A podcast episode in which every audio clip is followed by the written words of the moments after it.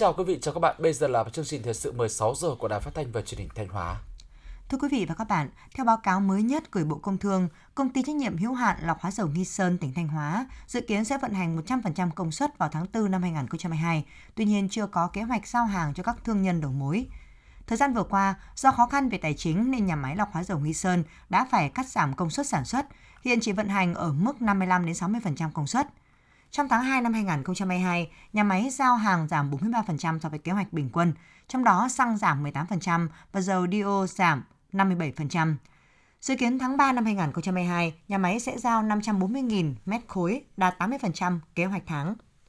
Báo cáo Bộ Công Thương, công ty trách nhiệm hữu hạn lọc hóa dầu Nghi Sơn cho biết sẽ sản xuất 100% công suất từ cuối tháng 3 đến cuối tháng 5. Tuy nhiên chưa có kế hoạch giao hàng cho các thương nhân đầu mối trong khoảng thời gian này. Đặc biệt sau tháng 5, nhà máy chưa cho biết khả năng duy trì sản xuất thế nào. Trong khi đó, năm 2021, nhà máy lọc hóa dầu Nghi Sơn sản xuất 6,7 triệu mét khối xăng dầu, chiếm 34% sản lượng xăng dầu tiêu thụ cả nước. Việc nhà máy lọc hóa dầu Nghi Sơn giảm năng suất vận hành đã ảnh hưởng rất lớn đến nguồn cung xăng dầu trong nước. Vụ chiêm xuân năm nay Thanh Hóa gieo cấy trên 114.000 hecta lúa, vượt kế hoạch đề ra. Do ảnh hưởng của đợt rét đậm rét hại vừa qua, một số diện tích lúa xuân nhất là diện tích lúa cấy sau Tết xuất hiện tình trạng trắng đầu lá, sinh trưởng chậm, diện tích thiếu nước bị chết khóm cục bộ. Sở Nông nghiệp và Phát triển Nông thôn đã có văn bản gửi đến các địa phương hướng dẫn chăm sóc cây trồng sau rét đậm rét hại, đồng thời tổ chức các đoàn công tác kiểm tra đôn đốc, hướng dẫn nông dân tăng cường các biện pháp chăm sóc cây trồng. Cũng theo khuyến cáo của ngành nông nghiệp, cùng với chăm sóc các trà lúa sau đợt rét, bà con nông dân thường xuyên thăm đồng, kiểm tra các đối tượng sâu bệnh hại, liên hệ với cơ quan chuyên môn và cán bộ kỹ thuật để được hướng dẫn các biện pháp phòng trừ sâu bệnh phù hợp theo nguyên tắc bốn đúng. Tuy có xuất phát điểm thấp nhưng sau 11 năm nỗ lực phấn đấu với sự chung sức đồng lòng của cả hệ thống chính trị và nhân dân, huyện Nông Cống, tỉnh Thanh Hóa đã được công nhận đạt chuẩn nông thôn mới năm 2021. Đó là kết quả của sự đoàn kết nỗ lực phấn đấu của Đảng bộ, chính quyền, nhân dân huyện Nông Cống.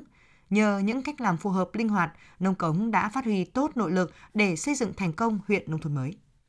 Phát huy tốt quy chế dân chủ trong xây dựng nông thôn mới, trong 11 năm qua, huyện Nông Cống đã huy động được trên 9.000 tỷ đồng xây dựng nông thôn mới, trong đó, nguồn lực trong nhân dân chiếm 76%, bao gồm tiền mặt, ngày công lao động, hiến đất và đầu tư chỉnh trang nhà ở dân cư. Bên cạnh đó, xuyên suốt quá trình thực hiện, huyện Nông Cống đã ban hành các cơ chế hỗ trợ, kích cầu để khuyến khích phát triển sản xuất, xây dựng kết cấu hạ tầng nông thôn với tổng số tiền là trên 500 tỷ đồng. Từ đó, toàn huyện đã làm mới nâng cấp hệ thống giao thông nông thôn, kênh mương nội đồng, xây mới trường lớp học, nhà văn hóa thôn, trạm y tế, đáp ứng đời sống dân sinh, góp phần thúc đẩy phát triển kinh tế xã hội địa phương. Để tạo được sự đồng thuận ủng hộ của mọi tầng lớp nhân dân, các xã đều triển khai chương trình theo phương châm lấy lợi ích nhân dân làm mục tiêu thực hiện, trong đó chú trọng đến phát triển sản xuất, nâng cao thu nhập cho người dân. Đến nay, huyện Nông Cống đã hình thành được một vùng sản xuất chuyên canh trồng trọt và chăn nuôi tập trung quy mô lớn với diện tích trên 10.000 hecta, ba vùng nuôi trồng thủy sản với diện tích gần 400 hecta. Thu nhập bình quân đầu người năm 2021 của toàn huyện đạt 48,8 triệu đồng một người. Tỷ lệ hộ nghèo còn 0,73%, thấp hơn bình quân chung toàn tỉnh. Việc ứng dụng công nghệ cao sản xuất nông nghiệp sạch hữu cơ đang là hướng đi tất yếu hiện nay. Nắm bắt xu thế trên, các xã, thị trấn, doanh nghiệp, hợp tác xã và cá nhân trên địa bàn huyện Vĩnh Lộc, tỉnh Thanh Hóa đã đầu tư ứng dụng công nghệ cao vào trồng rau, củ quả theo tiêu chuẩn Việt Gáp, đem lại hiệu quả kinh tế cao. Từ năm 2018 đến nay, huyện Vĩnh Lộc đã triển khai chính sách hỗ trợ 300.000 đồng một mét vuông cho các hộ làm nhà màng, hỗ trợ công làm hệ thống tưới nhỏ giọt và miễn kinh phí khi nông dân, thành viên hợp tác xã tham gia các lớp tập huấn chuyển giao khoa học công nghệ. Từ chính sách hỗ trợ này đã khuyến khích nhiều hộ doanh nghiệp, hợp tác xã đầu tư sản xuất. Đến nay, huyện Vĩnh Lộc đã có gần 450.000 m2 nhà lưới, 1.200 m2 nhà màng sản xuất rau quả. Các mô hình cho doanh thu bình quân từ 550 đến 600 triệu đồng một năm, lợi nhuận đạt trên 300 triệu đồng một năm.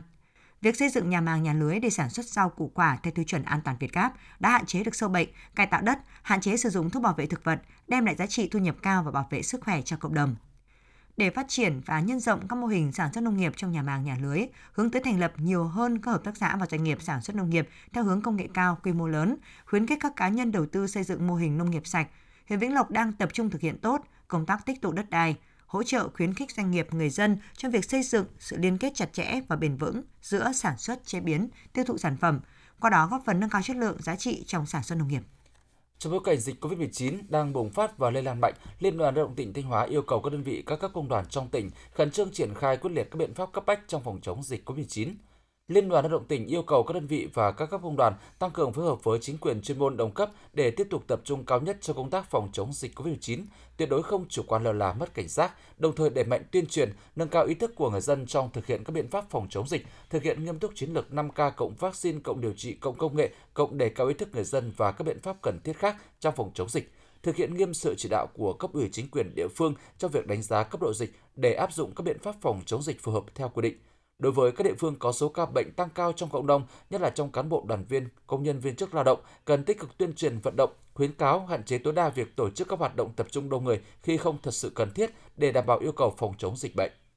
Tiếp theo là phần tin trong nước. Bộ Công Thương vừa ban hành quyết định về việc giao sản lượng nhập khẩu xăng dầu tăng thêm trong quý 2 năm 2022. Quyết định nêu rõ việc giao sản lượng nhập khẩu xăng dầu tăng thêm cho các doanh nghiệp đầu mối kinh doanh xăng dầu để bù đắp sản lượng thiếu hụt do nguồn cung xăng dầu từ nguồn sản xuất trong nước không đạt kế hoạch, bảo đảm đủ nguồn cung xăng dầu cho nhu cầu phát triển kinh tế xã hội và phục hồi kinh tế đất nước. Theo đó, Bộ giao 10 đầu mối chịu trách nhiệm nhập khẩu tăng thêm 2,4 triệu mét khối xăng dầu, bổ sung lượng thiếu hụt từ nguồn sản xuất trong nước quý 2 năm 2022. Các doanh nghiệp được giao tăng sản lượng nhập khẩu xăng dầu phải thực hiện việc nhập khẩu xăng dầu không thấp hơn sản lượng xăng dầu giao bổ sung, đồng thời phải chứng minh được hoạt động xuất nhập khẩu của mình bằng các hóa đơn, chứng từ xuất nhập xăng dầu trong mỗi tháng và có trách nhiệm thực hiện đầy đủ đúng quy định hiện hành về kinh doanh xăng dầu.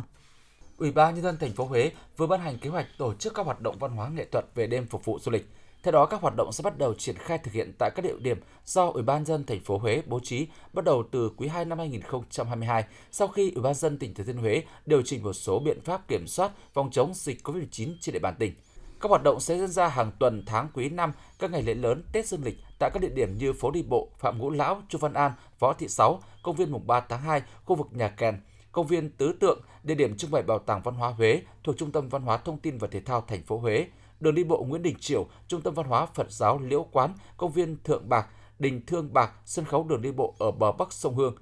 sân nghinh Lương Đình, cầu Bán Nguyệt, công viên Phố Xuân, chợ đêm Đông Ba, phố đêm Hoàng Thành Huế, thời gian hoạt động từ 18 giờ đến 22 giờ các ngày trong tuần. Hiệp hội xúc tiến phát triển điện ảnh Việt Nam kêu gọi các nhà làm phim, nhất là giới trẻ tham gia cuộc thi phim ngắn màn ảnh xanh với chủ đề phản ánh những vấn đề thời sự về phát triển bền vững từ việc bảo vệ môi trường. Cuộc thi phim ngắn màn ảnh xanh là hoạt động thiết thực nhằm hưởng ứng chiến dịch màn ảnh xanh Việt Nam đường đến phát triển bền vững được Hiệp hội xúc tiến phát triển điện ảnh Việt Nam phát động vào tháng 1 vừa qua. Theo đó, người tham gia cuộc thi có thể thông qua truyền tải câu chuyện bình dị nhưng truyền cảm hứng trong cuộc sống hoặc một câu chuyện có ý nghĩa thời sự mạnh mẽ về tác động từ những lựa chọn quyết định của con người tới môi trường. Cả nước hiện có gần 3 triệu trên tổng số 17 triệu học sinh các cấp từ mầm non đến trung học phổ thông phải dừng học trực tiếp vì Covid-19.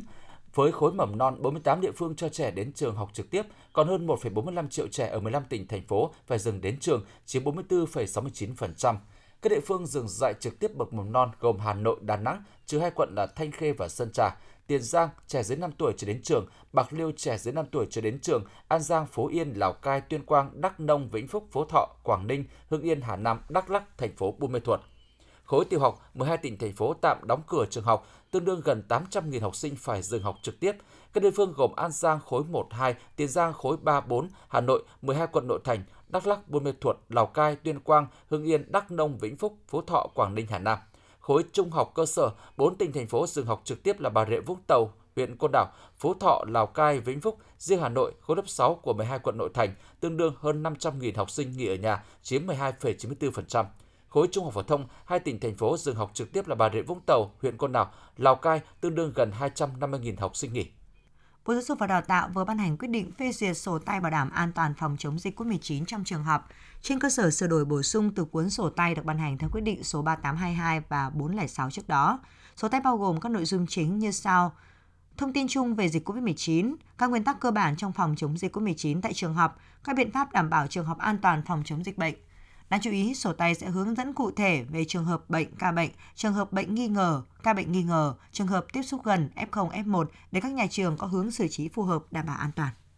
Sáng nay, thông tin tại cuộc họp giao ban trực tuyến tháng 2 năm 2022 của Bộ Giao thông Vận tải, ông Nguyễn Danh Huy, vụ trưởng vụ kế hoạch đầu tư cho biết, năm 2022, tổng số kế hoạch vốn ngoài và hơn 45.000 tỷ đồng vốn trong nước, Trước đó, ngày 20 tháng 12 năm 2021, vụ gây đầu tư đã tham mưu Bộ trưởng ban hành quyết định giao chi tiết kế hoạch đầu tư công năm 2022 đợt 1 cho các dự án đã đầy đủ thủ tục, tổng số vốn hơn 41.300 tỷ đồng, đạt 82,1%, trong đó vốn nước ngoài là 4.877 tỷ đồng, vốn trong nước là hơn 36.400 tỷ đồng. Sau khi Thủ tướng Chính phủ giao kế hoạch trung hạn giai đoạn 2021-2025 đợt 2, vụ ghét đầu tư kịp thời tham mưu Bộ trưởng có quyết định giao chi tiết kế hoạch đầu tư công năm 2022 đợt 2 khoảng 650 tỷ đồng để đẩy nhanh công tác đấu thầu, lựa chọn nhà thầu, tư vấn thực hiện sớm trình Bộ trưởng phê duyệt theo thẩm quyền, làm cơ sở tiếp tục giao vốn thực hiện cho các dự án khởi công mới.